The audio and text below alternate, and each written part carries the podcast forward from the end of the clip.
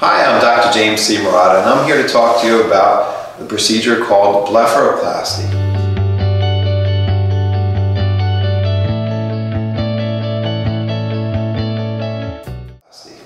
Blepharoplasty, or more commonly known as the eyelid lift, um, is, an, is a name derived from Greek. Blepharo means eyelid, and plasty means to change or shape in Greek from the word Greek word plastikos. So a blepharoplasty alters the shape of the eyelid. Today I'm going to talk about a lower blepharoplasty or a lower eyelid lift. A lower eyelid lift changes the shape of the eyelid by altering the, uh, the skin, muscle, and underlying fat, which causes the problem. Well, we may have a, a tired appearance. We may have the proverbial bags underneath the eyes. Um, people know it as puffiness.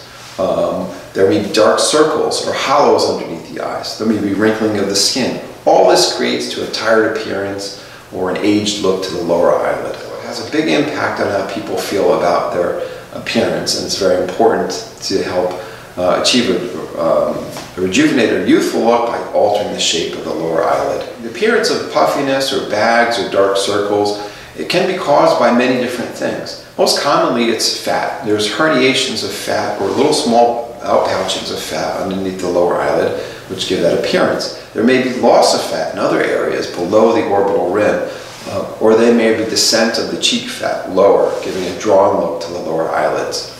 Typically the procedure is cosmetic in nature, it's not covered by insurance because it doesn't represent a functional problem or an aesthetic issue for people.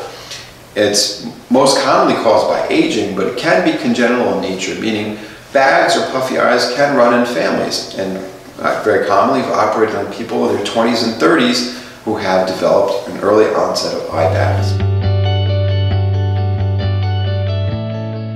Well, there's many different approaches. People are always worried about um, um, operating on the eye. Well, we're not really operating on the eye itself, we're operating on the eyelid trying to change is the underlying uh, fat, uh, muscle, and skin, which is causing the abnormal shape of the eyelid. Um, and how do we approach that? Well, there's many different approaches. One approach is called a transconjunctival. That's done from inside the lower eyelid. There's also what we call a subciliary approach. Subciliary means underneath the lashes. So in that case, there might be a suture line underneath the lash line. Those two different approaches are the most common things. I prefer um, to, uh, in most cases, to use a transconjunctival approach because it's safer to, for the lower eyelid.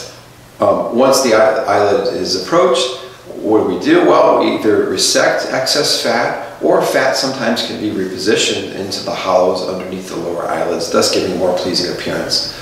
Redundant or excess muscle can be trimmed and then excess skin removed and the skin can be then tightened either with a chemical peel or with a laser procedure at the same time. Um, the eyelid can also be supported or lifted by doing what we call a canthopexy or canthoplasty procedure once the eyelid is, the eyelid is literally lifted up, up and outwards to give a more supported lower eyelid. Then finally, the suture line may be closed with fine sutures, leading to an imperceptible line or scar underneath the lower eyelid.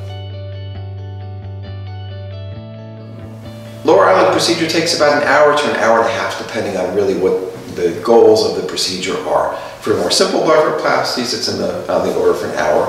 For areas where I'm doing more uh, complex procedures, repositioning of fat or injecting of fat, procedures can take up to an hour and a half. It's all to achieve the most pleasing contour we can of lower, of the lower eyelid. The procedure can be done under local with oral sedation so the patient can be partially awake or the patient may require or desire IV anesthesia which they're completely asleep. Um, if there are sutures placed, in some cases we can avoid sutures, any external sutures completely, but if we are sutures are placed in order to tighten lower eyelid skin, the, the recovery is very quick. Sutures come out in about three days after the procedure. Most bruising and swelling is gone by seven days following blepharoplasty. Patients universally feel great. They typically do not complain of discomfort. Um, patients typically will go back to work in about seven days following um, the procedure.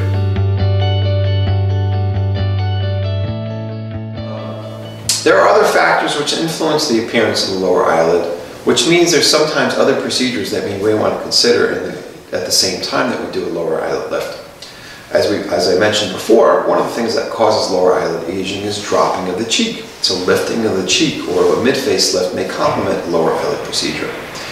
Also hollowness or loss of volume in the face, loss of facial fat. That can also contribute to the way the lower eyelids look. So very frequently I'll combine lower blepharoplasty with fat transfer at the same time. I'm a dual board certified facial plastic surgeon. I'm a specialist in eyelid surgery. I've done hundreds and hundreds of lower blepharoplasties. Um, please feel free to visit the website and see our results at www.muratamd.com. Thank you for listening.